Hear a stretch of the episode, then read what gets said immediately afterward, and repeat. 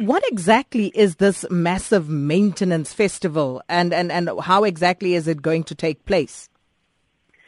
Well, uh, this festival, the maintenance festival, essentially um, is a phrase which comes from our uh, engineers. What they have done or play, are planning to do, Sakina, is that they have blocked off uh, a period of about two weeks where they're saying none of their uh, team members are going on leave or anything of that sort. So they want everyone to be on site to make sure that for the next two weeks they um, reduce the backlog that we currently have. As I speak to you, we have about uh, just over 7,000 megawatts, which is uh, what we call unplanned outages, meaning that those are the machines that had uh, um, broken down because of technical faults and they are not available, in other words, to produce electricity. So they want to reduce that particular backlog. So essentially what they're going to do is they are focusing on the un- unplanned outages and then there will be a few of the planned outages that they are going to deal with. But the plan really is not to compromise the integrity of power supply. So in other words, they are not focusing on the new machines that are currently online. They are looking at the ones that are currently offline so that we can bring them back, especially in, in ahead of winter. Now, how much energy is actually needed to close the backlog and uh, to avoid load shedding? You know, Sakina, and, and this is what uh, our, CEO, acting CEO, was emphasizing in Parliament yesterday. Actually, we as a country, we just need about 3,000 megawatts so that we can uh, uh, make sure that we, we don't have load shedding. So, and that 3,000 megawatts is actually uh, an amount that we actually do have as a country. It's just that some of our generators are not available at the moment, which is why the, the, the technicians are saying that they will be focusing over the next two weeks on this particular issue to make sure that we, we do get that 3,000 megawatts. Mm, and and, and um, how long is this exercise going to take, and how exactly is it going to affect uh, us as consumers? Well, um, the, the plan is to uh, do as much uh, maintenance as possible for, for this specific two weeks, but it does not necessarily mean that it's, it's going to end there. It's a continuous program, but uh, for this next two weeks, they, they will do everything possible to see that, uh, if possible, to extract this 3,000 megawatts that we need.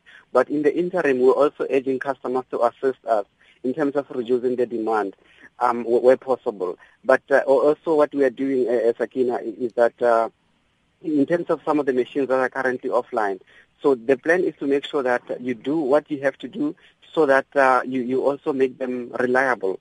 Because well, one of the challenges we've been facing previously is that sometimes you would, you would repair a machine, bring it back online, and then maybe after a week or two, then another problem uh, appears. So the engineers are saying they're going to do an, a general overhaul of those machines so that once they are connected to the grid, then you know that the next time you, you are disconnecting them, it will be when they are due for another service.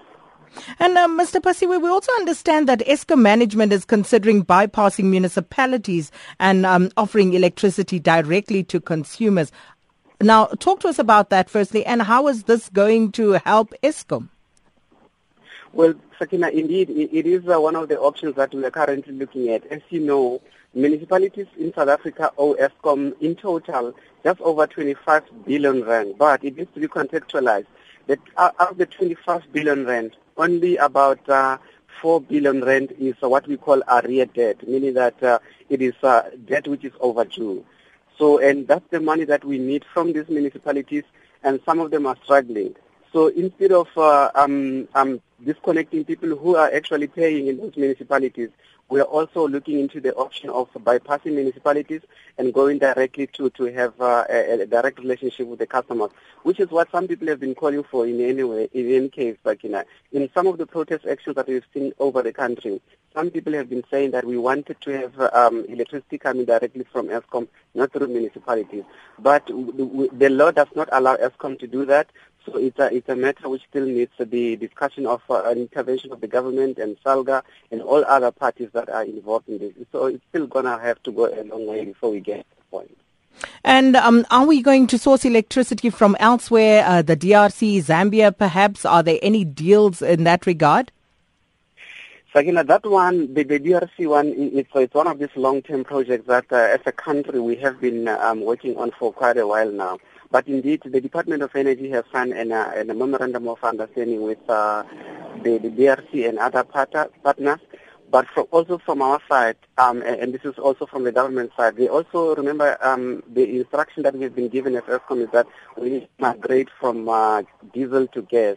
but we, the government uh, is still going to negotiate with Mozambique and Tanzania and, uh, and some of our neighbors, including Namibia, to see how we can get the gas before we, obviously we migrate from diesel. So in the interim, though, we'll still continue to use diesel, but the plan is to gradually migrate from uh, diesel to, to, to gas. Are there any uh, deadlines set for that particular deal? That that is expected to happen within the next three years or so. And in fact, also from our side as a company, we are having what we call a, a pump storage scheme in the Drakensberg area. That facility or that power station, once it's completed, it will produce just over nearly 3,000 megawatts. So, and, and it's, it's using water. So if we are able to to to fast track its uh, its uh, its commercial operation, we will be able to actually even do away with uh, the, the issues of, uh, of, of of diesel long before the three the three year period uh, arrives.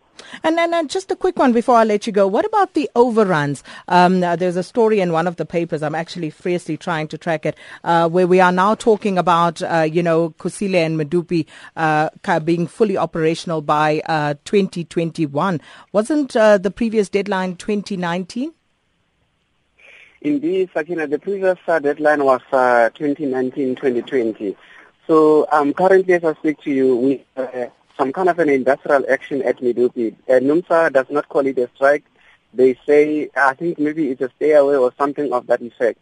So um, we don't have people on the ground, and some of them are being intimidated who are not necessarily part of the NUMSA industrial action. So as a result, those kind of small things are the ones that are currently leading to the disruptions and the delays that ultimately we're seeing. Just for Medupi alone, uh, Sakina, since the last seven years, since the inception of this, uh, this uh, uh, power station, we have had over 18 months of, uh, of uh, work stoppages there. So in other words, we have lost over one year and six months because of uh, disruptions of labor issues. So this is the situation that we're facing now. That's why I was saying that perhaps this thing needs more than Eskom and the contractors.